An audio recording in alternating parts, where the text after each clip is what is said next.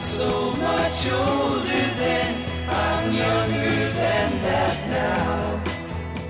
Hi, everybody. I'm Marc Middleton along with Bill Schaefer, and this is Growing Bolder. Uh, it's a program in which we focus on the changing culture of aging by offering an entirely new narrative. You know what they say? You can't change the culture if you don't change the conversation. So that's what we do. We're proving that age is not a disease, it's an opportunity, one that we should all be grateful for, proud to achieve, and anxious to celebrate. And that's what we're just about to do. Over the next hour, you'll meet people and hear their stories. What they have to say will inspire you and convince you that the rest of your life really can be the best of your life. Man, that is fantastic. You know, how many other programs out there that bring you that kind of positivity and inspiration? I can't think of another. Well, then let's let people know why today in particular is a great day. Can the community you live in actually improve your health? Well, the answer, folks, is yes. And you'll find out what a group of town leaders started that ended up dramatically lowering the incidence of diabetes in an entire town. And if we want clean water and clean air, it's up to us to fight for it. That's the message we'll get from environmental activist and consumer warrior Erin Brockovich, who has just written the book Superman is Not Coming. But first, is there a diet out there that can help prevent cancer. Get ready for a fascinating conversation with a physician known for his revolutionary theories of disease prevention through the foods we eat. Ordinary people living extraordinary lives. It's time for Growing Bolder.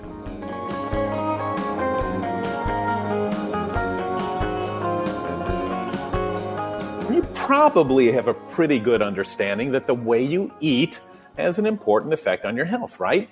Well, take that thought and amplify it more than you ever expected because we're about to talk with one of the most interesting guys on the planet. He's Dr. William Li, an internationally renowned physician, scientist, and author of the New York Times bestseller, Eat to Beat Disease The New Science of How Your Body Can Heal Itself. So let's say hi to Dr. Li. It is so great to have you here because but this is a topic that has us all on the edge of our seats. Out of all the books you could have written, Dr. Li, what was it about this one that drew you in? Well, I, I, you know, I'm a medical doctor, an MD. I'm internal medicine, and I'm also a vascular biologist. I'm a research scientist. I've spent 30 years studying how blood vessels uh, work in our body, and I realized something uh, as I was going through my my work, and, and I've helped to develop 34 FDA approved drugs for cancer, vision loss, and diabetes. And I realized number one, that we spend way too much time treating disease, uh, the horse out of the barn, rather than preventing them. And number two, if you want to prevent uh, a disease, uh, you can't really use medicines, and there's no better approach than using food. However, uh, I recognized when I was seeing my patients who would always ask me, uh, what should I eat, doc, after I gave them a prescription for something, that I didn't have that answer. And this is about 10 years ago, and it set me on this journey to try to figure out what it is about foods that actually can help heal us. And it turns out it's not just about the food, it's about how our body responds to what we put inside it. And that's the secret that I wrote about. Now, we hear that, and everybody will agree that, yeah, I know that what we eat makes a difference. What level are we talking about here? Is food as powerful as medicine, less or more? Right. Well, so, you know, I'm actually one of those researchers that actually is taking food as medicine seriously. And the way that I'm doing research, my own research uh, on food, is to put the food uh, in the same laboratory systems that drugs are developed with. In other words, we're really putting foods to the same challenge as drugs. And uh, one of the things that I wrote about in my book is how we um, tested cancer drugs and anti inflammatory drugs and statins. And then we threw foods in the same system. And lo and behold, in many cases, the foods went head to head, and in some cases, beat the drugs themselves. And so this actually, you know, makes people take this idea really seriously. So let, let me tell you, let me give you an example of something everybody cares about right now. We are in the middle of a pandemic. Um, everybody is conscious about health in a brand new way now. It's not just about juicing, jogging, and yoga. We want, we all want our immunity to be as strong as possible. And when it comes to immunity, for example, there is one food uh, uh, broccoli sprouts, the baby broccolis. These are three to four day old sprouts that contain a natural chemical called isothiocyanates or sulforaphanes. Um, uh, that if you put them into a shake, and this was done in a clinical study, uh, and you gave it to people who are getting a flu vaccine, as an example, uh, people who had the vaccine and drank the shake. So this isn't food versus medicine. This is actually how foods can enhance medicines drinking the broccoli shake improved immunity by 22 times. So this is not a small difference. That's an example of a big difference.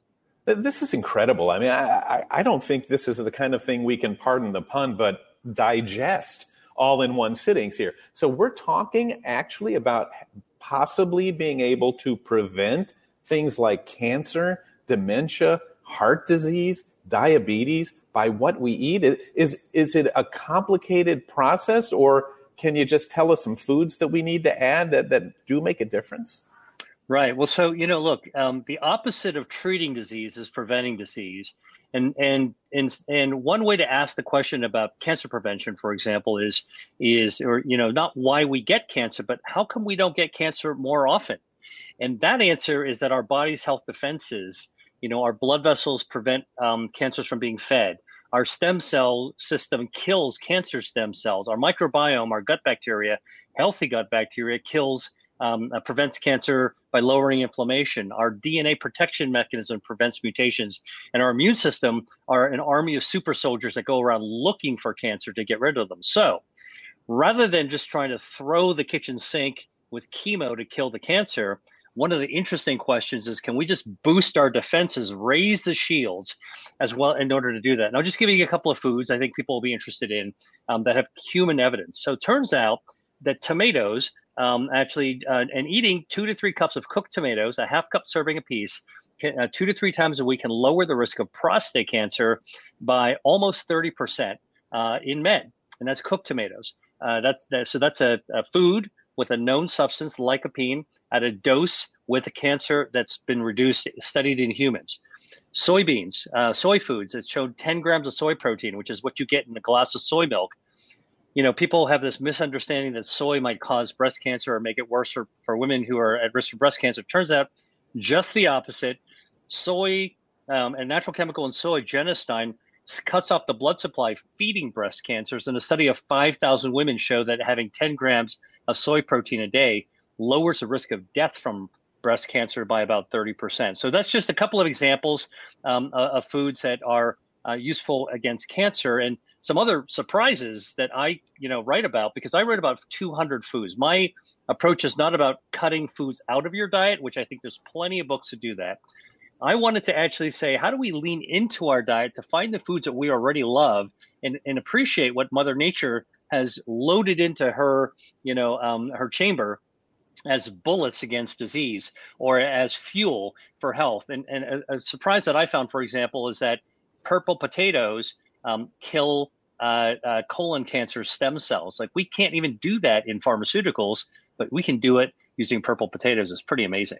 So, so, uh, so help me with your philosophy here, does that mean that if somebody would get colon cancer, you would prescribe like a purple potato every four hours, like a medicine, or are these things that we should cre- you know modify our diet to include now to keep from getting it down the road?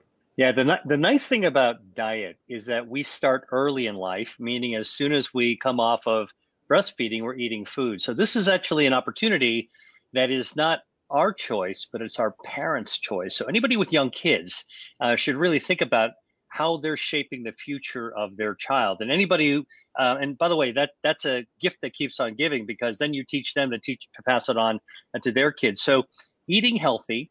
Um, uh, to support our health defenses starts when we're young, helped by our guided by our parents, and then continues throughout our life. And uh, what I think is that if we spent more time thinking about what we could add to our diets, that is health defense boosting, we would um, spend less time thinking about the junky food and what we should be cutting out, leaning into the, the cultural foods that already contain these. So all of us come from someplace, and all of us resonate with foods from someplace. Some people like Italian food, some people like Chinese food, some people like Japanese food. Doesn't really matter where you're from the, the reality reality is is that if you take a look at the more than 200 foods in my book, you will find something that you like. And what I say is start with that food, and you're already ahead of the game in terms of health. How much do you um, uh, eat? Actually, it's not about eating more is more. This is another kind of um, easy misinterpretation in the healthy food world is, well, if we tell you pecans are good, you should just do nothing but stuff your face with nuts. Actually, diversity, eating a variety regularly over time is actually what pays off to our health. Our body loves to have variety. That is indeed the spice of not just life, but health.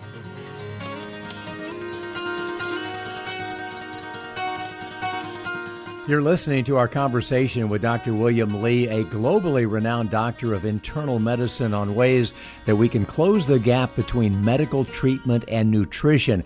Right after this short break, we'll ask him to tell us what foods we should add to our diets that will have the greatest impact on our health. Stick around. This is Growing Bolder.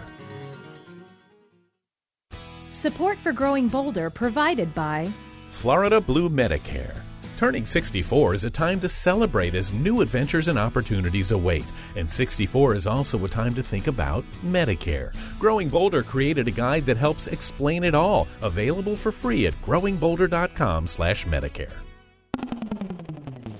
Check out Growing Bolder TV, airing on public television stations nationwide. Visit growingbolder.com/tv for program listings and where to watch.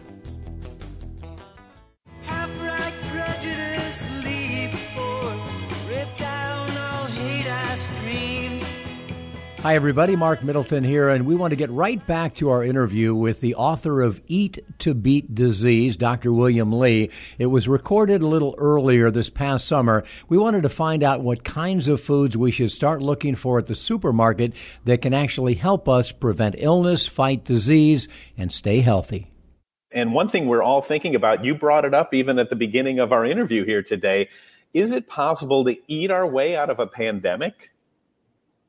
Well, one of the things that I think is so important for all of us to realize is that while we are waiting for a vaccine or better antiviral medicines, and let you know, let the let the researchers do their job, uh, trying to help us dig out of this problem, this whole gigantic hole we're in. One thing that we can do is we can actually make decisions ourselves every time we go to the market, grocery store, every time we open a pantry, look at the refrigerator, look at our stovetop. I mean, one thing that's happened during the COVID pandemic is that we rekindled our relationship with our kitchen.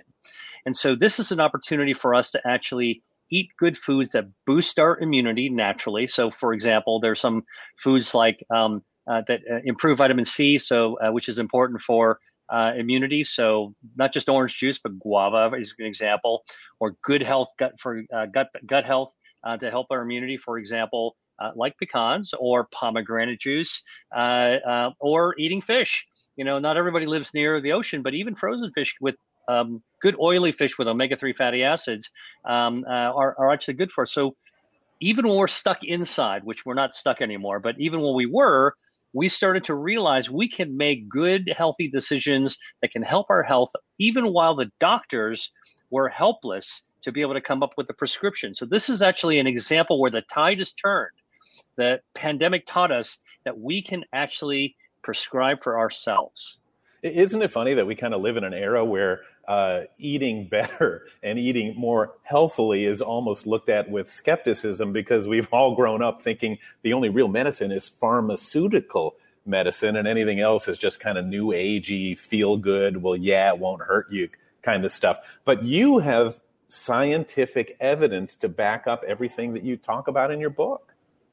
Yeah, well, so you know, look, I, I I'm a scientist and a medical scientist, and I have been involved with developing medicines. I, I spent 25 years in biotechnology, so my street cred when it comes to research is that look, I've helped to develop cancer drugs and uh, ways to actually prevent blindness and to heal wounds. Uh, so I don't pull any punches when it comes to the science. And so what I've done in my book is write about the same hardcore required the same hardcore evidence for what I put in my book as I would in terms of drug development. Now, to get to our arms around something, we have to gather every clue that we can possibly get our arms around in order to understand it better. And this is where food as medicine is really going to start gaining traction already. Um, there's, you know, even even in Washington on Capitol Hill, there are groups that are studying food as medicine. Are we too cynical to to think that wow, you know, you've done some great work here, but it's never going to catch on because there's no profit in it. There's really nothing in it for you from from your end.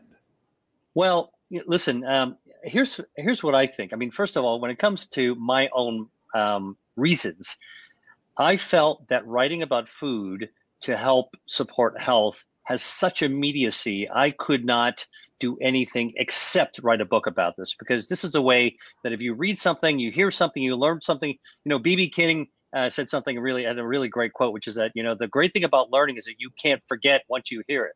And so this is you know food that is credible, food information is credible. Um, you can act on the moment you hear about it. So I said something about tomatoes. I said something about soy. People can act on that right away. Whereas when you talk about drugs. It takes 10 years, a billion dollars, there's a big profit motive in it. And here's the thing about food everybody can find something they love on it. And by the way, it's not without profit motive because the farmer who's bringing it to the market and the market who's selling it to you or the restaurateur that's actually serving it to you uh, on a dish when you order a takeout or carry out these days, um, they're actually benefiting from the choices that we make. And so I would sort of say, um, it's a different kind of motive. It's a more hu- humanistic motive. It, it actually reaches us where we actually all understand inherently. And here's an opportunity for us to go back to our roots. I mean, I think that if there's anything that we're learning from this pandemic, is that we need to get in touch with who we actually are and understand that our greatest vulnerability, our health, is something that we can do something about. These are fantastic points, and it's very empowering to us as individuals to feel like, you know, it's not just fate, it's not just luck, but we have an active role in minimizing our chances of disease or maximizing our chances of recovery if and when something like that does happen. Is there a big difference when we go to the store? Is food okay the way it's processed, the way it's delivered, the way it's grown? Do we need to go organics or do we all really need to start backyard gardening to get the best effects? Right. Well, you know, these are these are the questions and discussions that are going all the time in the food world. Um, and and and by the way, you know, we can come up with an ideal, right? So the ideal is to treat Mother Nature properly, grow things organically, uh, eat locally, uh, sustainably. You know, all those things that we hear about and that we know probably are the best way if we could do them. But on the other hand, you know, so many people um, uh, don't have easy, ready access to good foods, and you know, but they do have access to junk. And so, I what I say is that you know, recognize the foods that are healthy for you, find out where you can get them, access them, and see find ways that you can actually eat them that you like. If you can actually get to that point, then you're at, at a point where you can actually start to choose, be a little bit more choosy. Um, uh, not only is it organic versus conventional, uh, not only is it local versus shipped. I mean, those are choices that can be made. But I can tell you, if you do a deep dive like like I've been doing, and I actually write about a little bit about this in my book, you can actually even go to the specific varietal. So, what tomato in the summertime is actually healthiest uh, for our body? Well, it turns out all tomatoes are good. All tomatoes have lycopene, but the San Marzano tomato from Italy which you can get fresh. We can, can get. I grew some in my backyard the other day. Um, you can get them canned, and they still have the good stuff in them. Uh, uh, uh, or they come in a tube of paste. All good for you. So you can even choose the varietal of the food if you chose to go to that level. But I really try to get people on, on this, at the starting block to say, look, um, recognize the great foods. There's more than 200 of them that I wrote in my book, Eat to Beat Disease, and then just see where you can find them. And that's the first step this is just incredible. I mean, this is so empowering. This is so exciting. Uh, and I know this interview is drawing to an end, and everybody's looking for their car keys now to run out to the grocery store to start shopping. Uh, what what should we grab? What's the what can we do right now today when we go to the store to start down the path to to the right kind of eating? Right. Well, look, um, uh, you know, in the United States, it's summertime, and I, I like to go with the seasons because Mother Nature tends to guide the healthiest foods, substances in her uh, bounty uh, on a seasonal level, right? So right now, what do you what can you get in the summer? You can get um, stone fruit. uh, which are really great uh, to have. I just had an amazing peach um, uh, today. And by the way, when it comes to you know, the question about sugars, don't don't worry so much about them with their if they're naturally present in fruits because um, there's a lot of other good stuff that come along with the with the natural sugars. It's added sugars that's particularly bad, but stone fruit are really good uh, right now. The greens um, that you want to actually have, you know, there's great kale, broccoli, uh, all those sort of summer greens. Um, I absolutely love. Tomatoes are um, absolutely in season in the middle of the summer. Um, I, I, I have a hard time like you know just grabbing all the tomatoes that I love and cooking them into a sauce or finding ways to actually make them make dishes out of them. I, you know, by the way, it's not only in the produce section, although that's the best place to go, but even finding um, snacks like nuts are, are pretty good. Pecans and walnuts are among the best in terms of fiber which helps feed our gut bacteria defense system, as well as healthy omega 3s. And then if you wander over to the seafood section, you know, obviously people look at salmon. Um, what I would tell you is that uh, the omega 3 fatty acids that's healthy in salmon is present in the skin. And that's not the only place you can get omega 3s in the, in, in, the seafood section. You can also get them in uh, manila clams uh, as well, and hake and other fish as well. So, again, I think that um, we need to actually open our minds to the idea that Mother Nature has created this bounty for us to explore.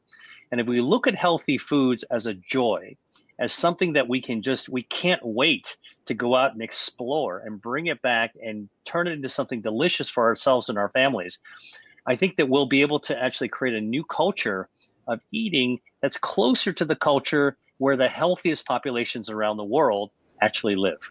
Well, thank you for the great work that you've done, for creating this book, for starting the conversation, for bringing these things to our attention. Folks, the book is a must have. It's called Eat to Beat Disease, and its author, who you just heard from, is the fascinating Dr. William Li. So much more to learn, and a good place to start is at his website, drwilliamli, Dr. William Li com. What an exciting interview. Folks, get out there take charge of your health. Thank you, Bill, and thank you, Dr. Li. Great information and important to know that we really can make a difference by making the right choices. You know, one of the things he talked about that was also interesting was what he eats on a normal day. He said that for breakfast, he likes coffee. In fact, coffee lovers will love this. He says coffee is a quote, grand slam food because it activates all of the defense systems in our body. Berries do the same thing, as does high fiber oatmeal, which makes makes me feel good. I have it every morning. For lunch, he likes a salad with arugula kale and spinach and maybe some black beans or lentils. For dinner, he says fish is great for fighting off disease. And this is where he says variety is important. So he recommends you try all different kinds of fish. He likes to serve it with whole wheat pasta and he'll add some tomato sauce for the antioxidants. The keto people may find this curious, but he believes carbs are important disease fighters as well, as long as you're getting them from whole grains, beans, or even gut friendly sourdough bread breads. Interesting information, something to consider from a renowned medical doctor, William Li.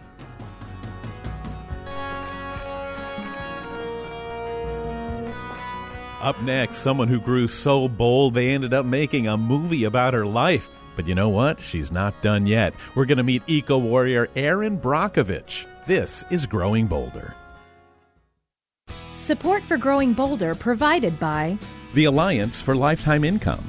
Protected income from an annuity can help cover essential expenses in retirement, giving you the freedom to live the life you want. The right financial professional can show you how. Learn more at protectedincome.org. And by the Center for Health and Well-being, now open in Winter Park wholeness, fitness, and medicine together in one convenient location, offering programs and services to promote healthy living and positive aging.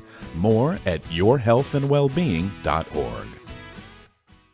What's it like to be 50, 60, 70, or even older? Well, if you ask, most people say something like, Well, I feel pretty normal for my age. And that brings up an interesting question. What is normal as we age?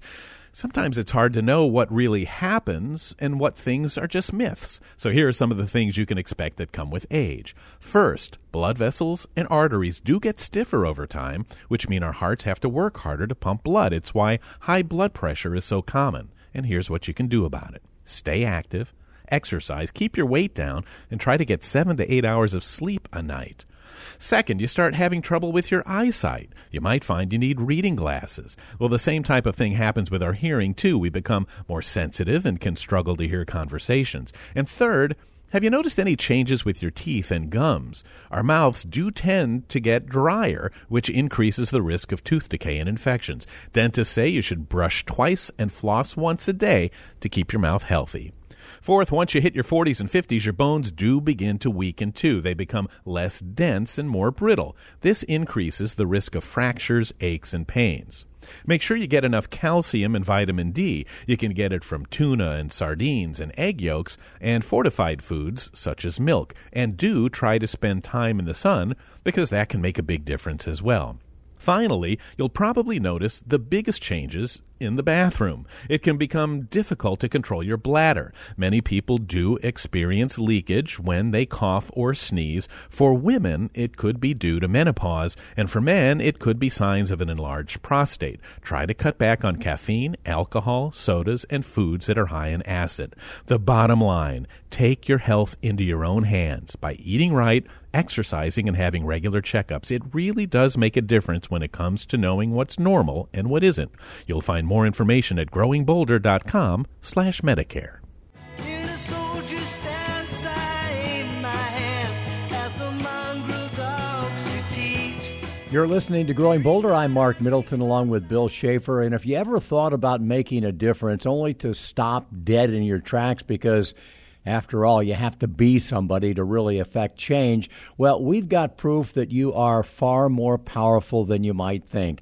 You know our next guest. You probably know her entire story how she started off as a file clerk and ended up fighting back against major corporations, against poisons being dumped into our groundwater. Man, Marc, her story is so inspiring that back in 2000, Hollywood made a movie about it. It was called Erin Brockovich. And you might remember that Julia Roberts won an Oscar, a Golden Globe, and pretty much every other award out there just for portraying her. Something about her story touched something inside us all. Well, she's written an important new book, kind of a wake up call or a shot across the bow for us now. It's called Superman is Not Coming. So let's say hi to Erin Brockovich. How are you, Erin?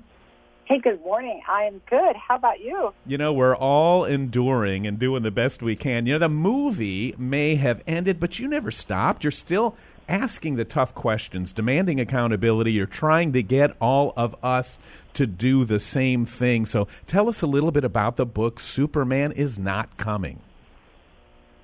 Well, you know, um, it, you're down in Florida, which I find so interesting because uh, Florida is no stranger to uh, water and issues and how it can impact you. And I have seen time and time again out of Florida, Superman's not coming. Uh, but many people in Florida have figured that out, that they themselves need to rise up. And it's 20 years worth of work put into one book so people can understand how water works, uh, what they can do, where we're doing things wrong, um, about policies, but most importantly, that you're the one that is experiencing your water issue. That right there at a local level, by just believing in yourself and getting involved in your own local council, you can affect change. So the message, Superman's not coming, feels daunting, but you know what? It's not because we're here. And you said something, and we are waking up, and we are realizing that again. And we are, because we're seeing water crisis everywhere, starting to respond. Well, yours is a voice, Erin, that, that we need to hear. Yours is a message that, that is powerful because I think you're right. You know, by nature, a lot of us just, you know, default to, well, someone else is going to take care of the issue that's bothering me and someone else is going to vote. My vote really can't make a difference and on and on and on. And, uh, you know, your point that Superman is not coming is great. And you, however, are coming. You've really never stopped coming. And, you know, we hear that even 25 years after the movie about your life, uh, that ABC is now working on a TV series that's based on your life. What can you tell us about that? Well, it's um, inspired by uh, Katey Sagal will be in it. Um, Andy Garcia will be in it. Um, and it's you know it's really everything that's in this book can come to life um, through this legal drama series. Uh, We're all in this together, and every step of the way from the film Erin Brockovich to the book Superman's Not Coming and to um, ABC, it helps us to, to watch and see because in that moment we'll look and realize I'm that person too. We're very visual, and I think that the film, the book, the series is something visual that gives people a look and to realize that is me. One of the things that fascinated me when the film first came out, I sat in the movie theater all by myself in a corner and watched everyone's reaction. And I listened to the comments. They're like, God, I wonder if it is us. Maybe, maybe it already is. Well, it could be us, but I could be her. Well, I could do that. And yes, that's exactly what I want all of us to realize. I don't know if we got comfortable and complacent or we, you know, had a false illusion. Whatever it was, and we could sit and blame all day long, it's going to get us nowhere. The message is we are here. You see what's happening, and we can get involved. And, and this book is my invitation to you to take that first step and to realize you don't have to be that scientist or PhD to be aware and protect our most valuable resource, and that's our right to clean water. Aaron, your, your your cause touches us all. It's incredible. But you, there's something about you that, that just fascinates us, that motivates us, that makes us want to be more like you. I mean, you've been described as energetic and boundless, alert. Well, a couple of months ago, if you don't mind me saying so, I know that you turned 60 and you still seem to be the same person you were all those years ago. How empowering is it to be 60 and how does it help you differently than being 30? Because there, there's more wisdom.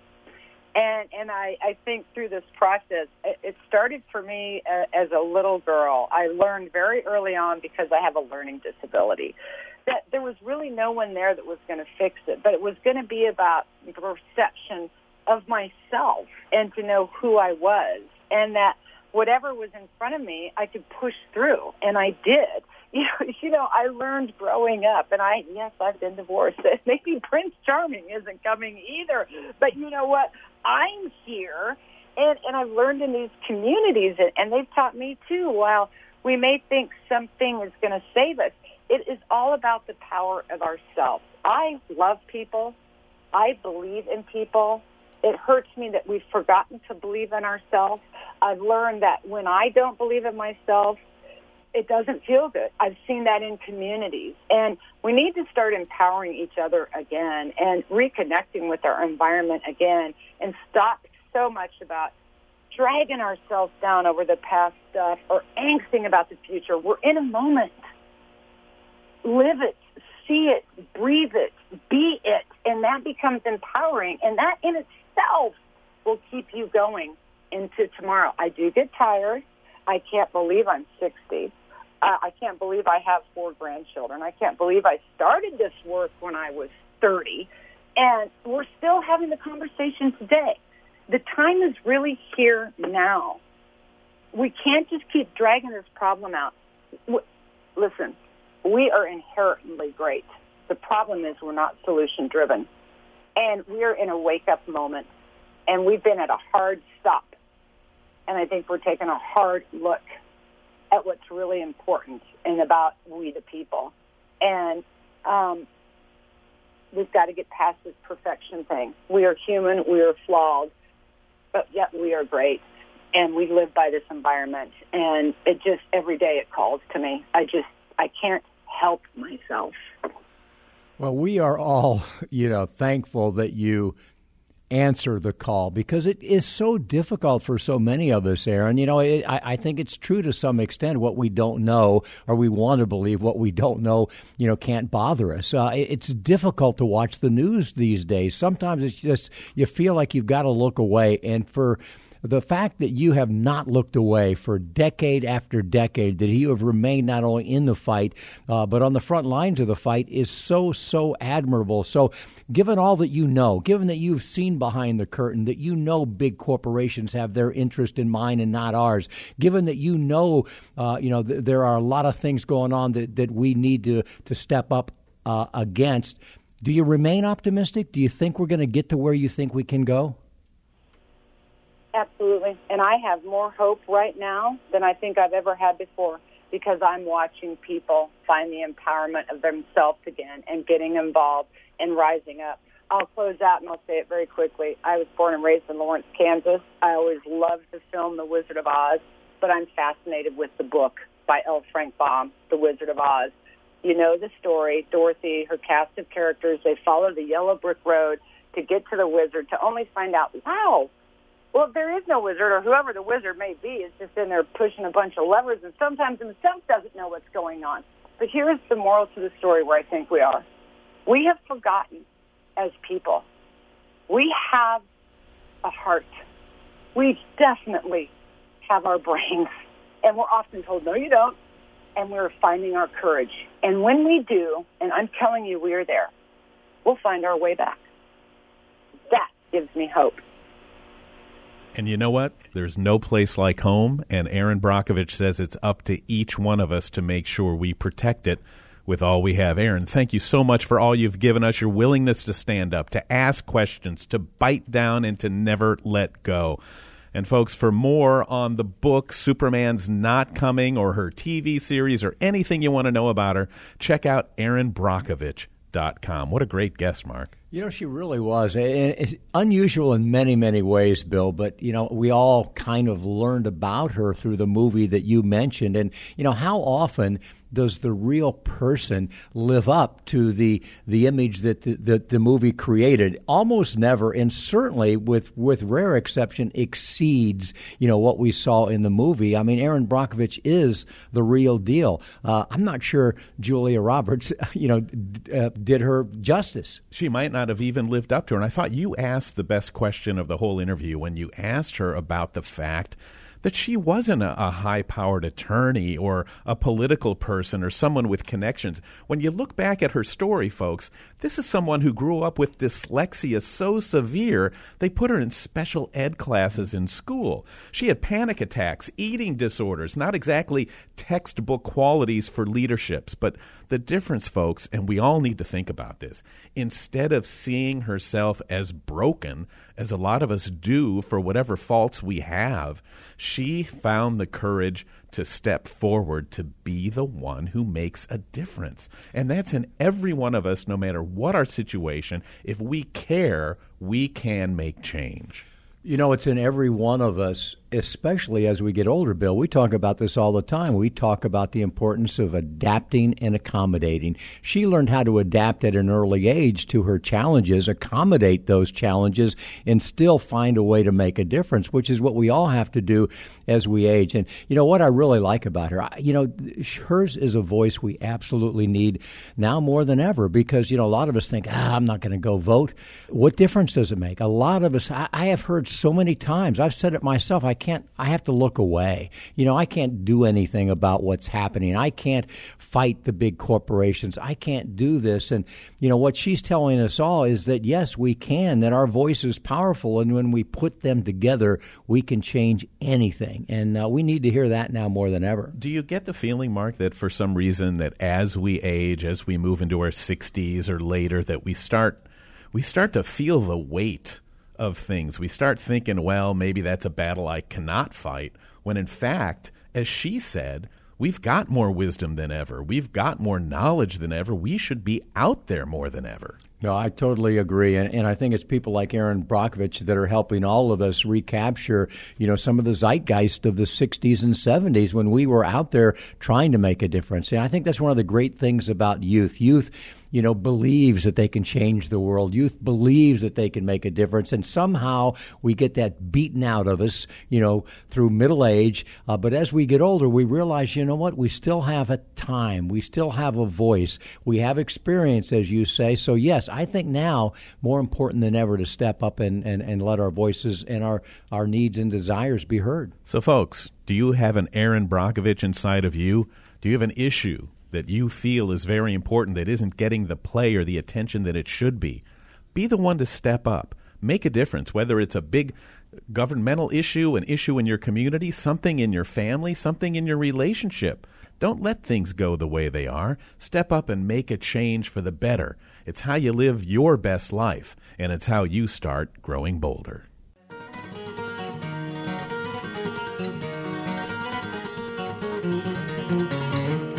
Up next, its residents had one of the highest incidents of diabetes in the country.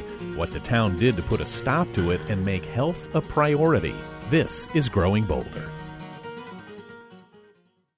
Support for Growing Bolder provided by Winter Park's new Crosby Wellness Center at the Center for Health and Well-Being. More than just a gym, it features unique medically integrated programs, activities for all ages and skill levels, and free group exercise classes with memberships. More at crosbywellnesscenter.org. Stay connected to Growing Boulder for daily doses of hope, inspiration, and possibility. Find us on Facebook, Twitter, and Instagram for our latest stories and motivational pictures.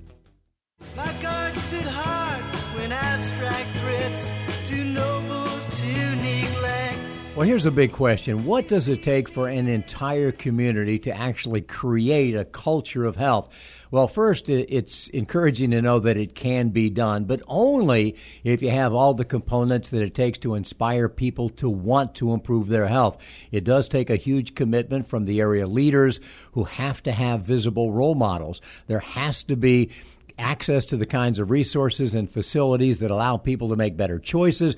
And ultimately, it takes people in the community who are willing to make that change. Finally, it takes working together with organizations that are all dedicated to making a difference. You know, it sounds like a lot, but It we does. tell you this because not only is it possible, Mark, it's actually been done. And a community like that really should be held up as a model because this is important in every community. And that's exactly what happened when the Robert Wood Johnson Of Health Foundation bestowed its highest designation on a very special Central Florida community.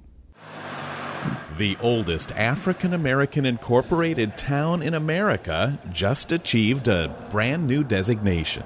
It is my distinct privilege to announce today that Eatonville, Florida, the town that freedom built, is one of only four communities in the entire nation to be awarded the Robert Wood Johnson Foundation.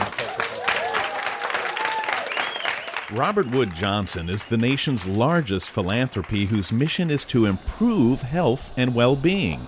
CEO Dr. Richard Besser explains why, out of 200 communities, Eatonville was one of only four to earn the Culture of Health Prize. It's recognizing that health takes place where you live and work, and where your children uh, go to school and learn and, and, and play, and where you pray. All of those settings have a big impact on whether you lead a healthy life or not. And Eatonville has decided that they want the people here to live as healthy a life as possible. Actually, it became a priority for town leaders when they learned the incidence of diabetes was more than twice as high there as in the rest of the country. If you're an elected official, which I was a vice mayor at the time, your job is to try to improve the lives of the constituents around you. So we got uh, diabetes classes in 12 local churches for 18 months, and that just started everybody understanding the health. And when the Robert Wood Johnson Foundation began to take notice, Eatonville Mayor Eddie Cole says the whole town got behind the mission. Because it started a spark that created a fire throughout our whole community to say, let's be healthy in a holistic way. Not just in our physicals, but our mental, our financially. We just start looking at all ways of being healthy, and we have seen some great things come from it. The most important was establishing collaborations between a number of local organizations who stepped up to help. The Winter Park Health Foundation and the Robert Woods Johnson Foundation understand lifting as you climb because that's what they're doing here. They're lifting us one community at a time for, so that we can have a better tomorrow, so that our children can have a, a better future. Some, like the Winter Park Health Foundation, have quite a history of making a difference there. We have had programs for the last 17 years that are dealing with providing nurses in the schools, providing mental health counselors, and providing healthy activities for the schools. So we've really been engaged in lots of different ways with the community, even down to helping to support community gardens and a farmer's market. The thing that I'm the proudest of is that Eatonville was in a place to be not only competitive, but to win. Because this is a national award. This is something that some of the most vibrant and engaged communities in the nation are competing for, and here Eatonville is a winner. It's a great day to be in Eatonville, uh, so thank you, and another round of applause for, uh, for Eatonville and all you've accomplished. Well, our hats are off to Eatonville, Florida, and its leaders who saw a serious issue and instead of just shrugging their shoulders about it, they found a way to step up and help and actually save lives. They did it through classes and commitment and compassion, neighbor looking after neighbor, leaders looking after constituents, collaborators looking after the community. Because when everybody's focused, anything is possible. And when health is the priority of a community, that's when anything can happen.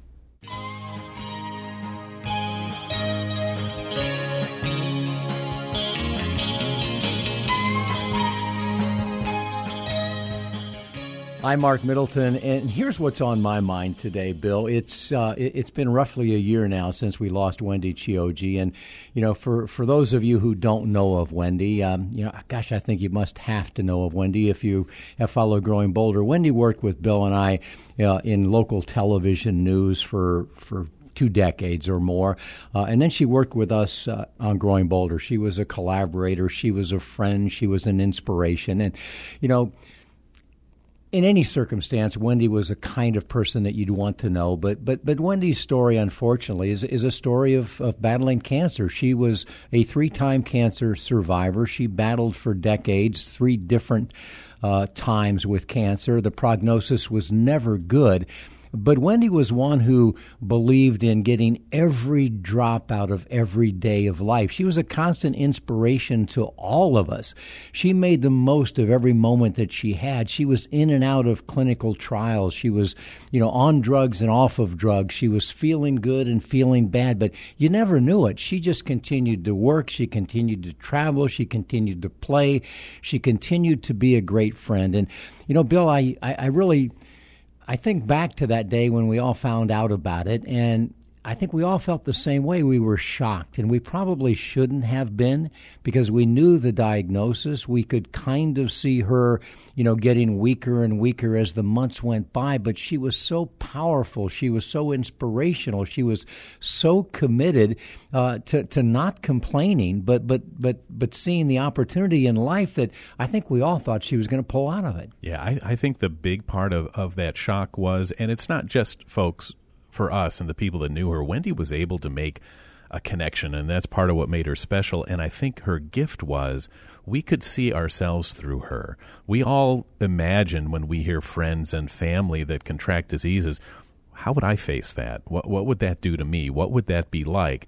And I think in Wendy we saw the best case scenario. We we hope that that's the way we would react to facing something. We hope that we'd be able to fight the way she did. We hope that we'd be able to help others along the way the way that Wendy did. And yeah, Mark, I think that the, the big shock was that the disease takes good people. It takes people that do everything right.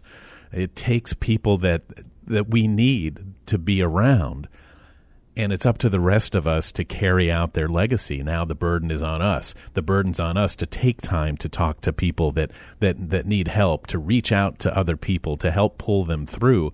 And she just kind of underscores that whole, you know, growing bolder community kind of feeling that brought all of us to this radio sh- show, to this to this growing bolder thing to each other because that's what it is. It's it's a community of people that are all in this together, pulling for each other and facing whatever life has to throw at us, and it will, and it's inevitable. But we'll do it as best we can, and we'll keep that smile on our face as long as we can, and keep that energy and love of life for as long as we can.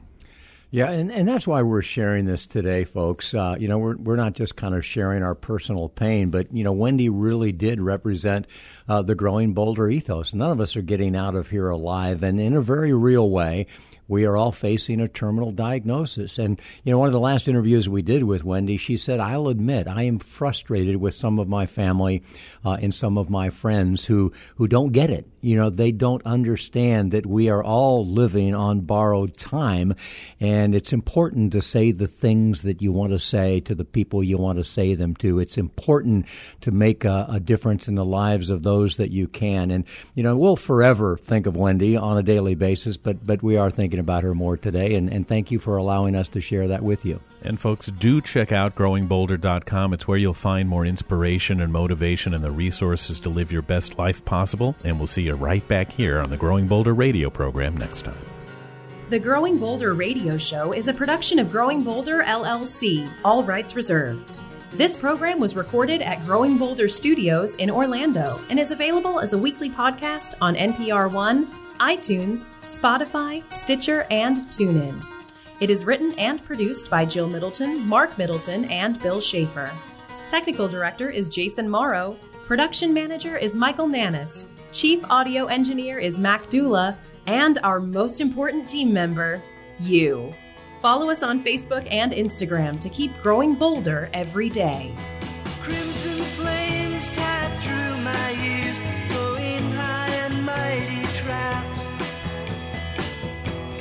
Countless fire and flaming road, using ideas as my maps. We'll meet on edges soon, said I, proud neath brow.